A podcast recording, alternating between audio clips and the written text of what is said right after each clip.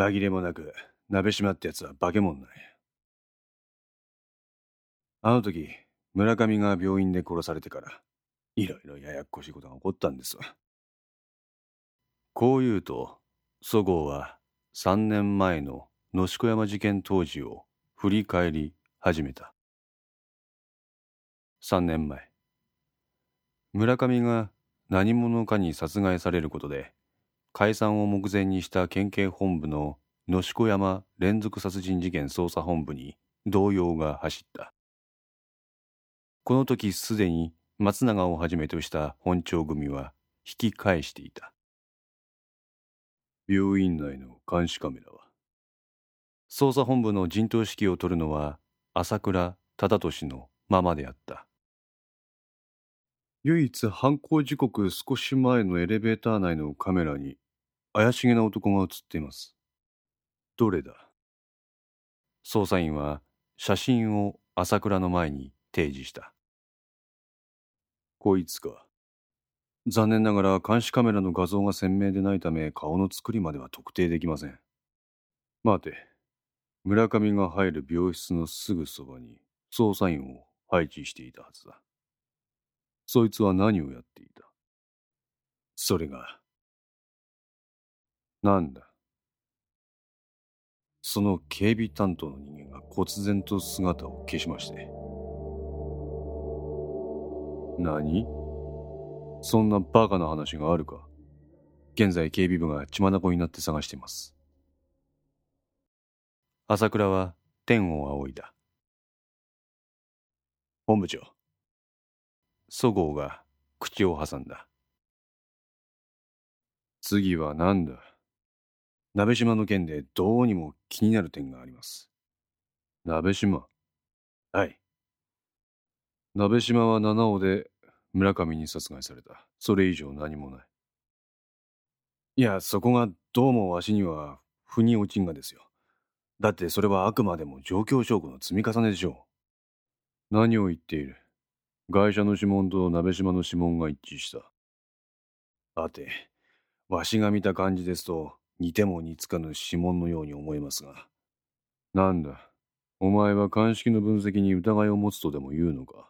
いえいえ、そういうわけじゃないんですが、なんか違うと思うんですよ。そごうは何枚かの書類を朝倉の前に差し出した。鑑識が出した指紋鑑定書である。そこには七尾で発見された鍋島のものと思われる遺体から採取された指紋と鑑識課のデータベースから出力された指紋があった。本部長もご存知でしょう。12点特徴法。お前はここで俺に説教でも垂れようってのか？いやいやそんな差し出がましいことはしません。ただ鑑識の鑑定結果にどうも不備があるように見えて。手短にしろ。はい。そごうは窓に外車の指紋を貼り付けた。これが外車の右人差し指の指紋。そう言うと、もう一枚の指紋を取り出して、その上に貼り付けた。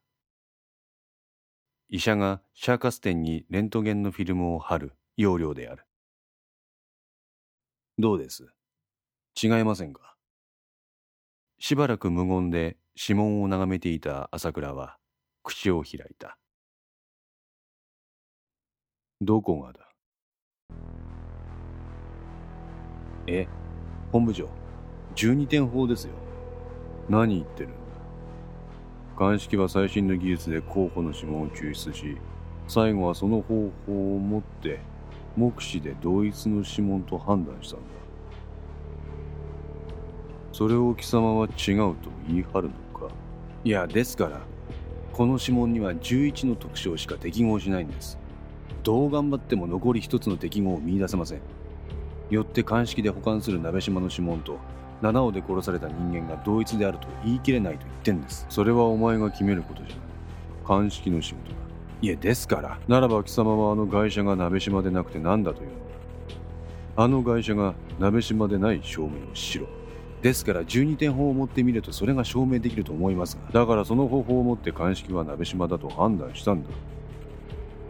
なんなんやこの本部長の詭弁は。貴様が言いたいことは何なんだ俺は現場の勘についていちいち差配するほど今は余裕がない。そういうことは担当部長を通せ。何言っとるんや。刑事部長は死んだままやろ。貴様所属は？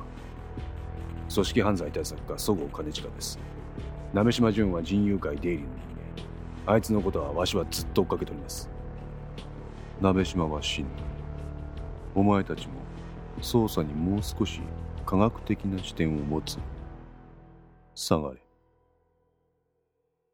不自然すぎる朝倉の態度にそごうは不信感を抱いた。指紋照合では12点の共通点が見出せない場合は証拠として採用されない。これは国際基準でもある。七尾で殺された遺体と警察で保有する鍋島の指紋の間にそごうの12点法をもってして11点の指紋の一致しか見出せなかった。しかし朝倉はこの12点法をもって指紋が一致したと言い張るのだ。これが何を意味するのか。意味するものは3つの可能性だ。一つは単純にそごうの称号に誤りがあった可能性。二つ目は鑑識の手違いで別の指紋を一致と判断した可能性。最後に朝倉が恣意的に指紋の一致を作り上げた可能性だ。結局鑑識が作成した鑑定書をもって七尾の会社は鍋島淳と判断された。事件後間もなく朝倉は本庁へ転属となった。そごうは知り合いの鑑識課の人間に当時の指紋をもう一度見たいと申し出る。そこである事実が判明する。七尾の会社のものと一致するとされた鍋島の指紋データが別のものに置き換わっていたのである。おいこんなことってあり得る話なのか？いいえ。ありえません。そごうの背筋に冷たいものが流れた。なあこの話なかったことにしよう。え？こればっかりはわしの手に負え。わしとお前だけの秘密にしよう。わわかりました。鑑識課から出たところでそごうは段ボールを抱える片倉とばったり遭遇した。あいや久しぶり。元気？あはい。だねその浮かん顔あいえ何でもありません。課長の方こそどうですか？ああ俺は身辺整理えいろいろ世話になったな、そごうさん。え、ど、どういうことですか？ああ、俺やめねんわ。なんで？ちょ、あんたそんなとこでぼーっと突っ立っとらんと手伝ってくれんけ。あ、あ、はい。ちょ、一緒に俺の車まで運んでくれ。そごうが抱えた段ボールは、思いのほか軽かった。お前、鑑識で見たんか？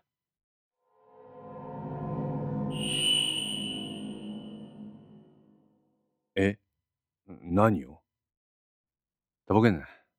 鍋島だよ、鍋島。あ、いつの指紋書き換わっとったやろ。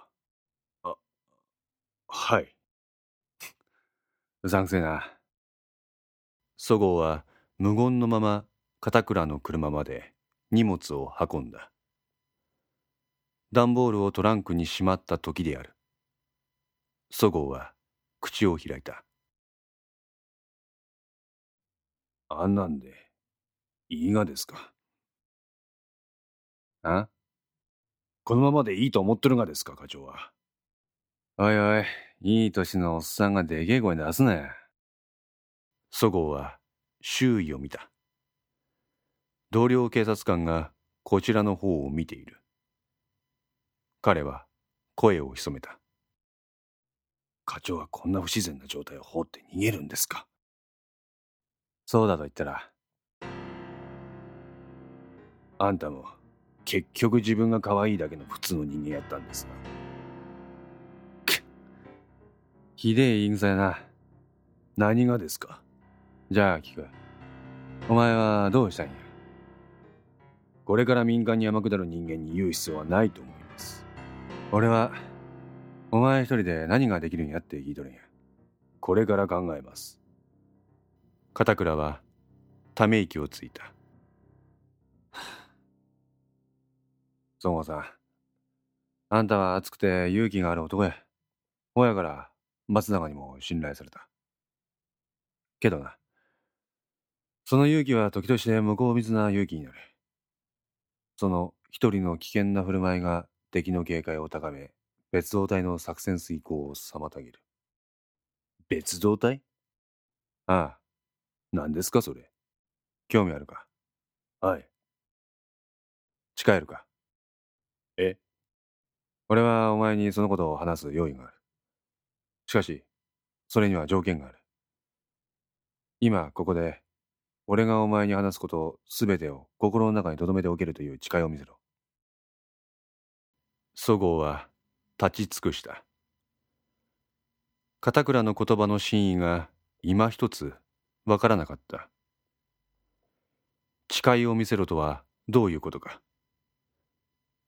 日頃組織犯罪対策課で暴力団と接点を持つそごうはその世界における杯を交わすことを片倉が要求しているものだと判断した。しかしそれに類するものはこの場にはない。見せられんがやったらここでお別れや。片倉は車に乗り込んでエンジンをかけた。ありがとうさ。んそごうさんままま待ってください。そごうは運転席に駆け寄った。そして胸元から警察手帳を取り出しそれを地面に叩きつけた。これでどうでしょうか？警察に警察権を行使するにはまずはそこから飛び出さんといかエンジンを切った片倉は車から降りて地面に落ちた警察手帳を拾い上げたそごうさん俺はじきに姿を消す。なんやって？公安に行く。え？千代田直轄マターを手掛ける。そごうさん、俺の S になってくれ。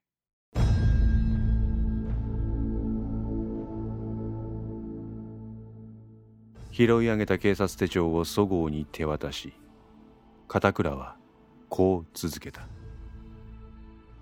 野志釜事件はまだ終わっちゃいない。村上の死を受けて別のステージに移行した。別のステージ？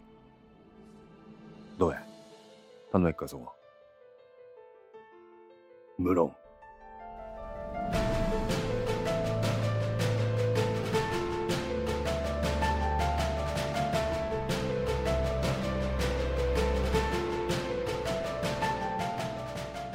5の線2いかがでしたでしょうか？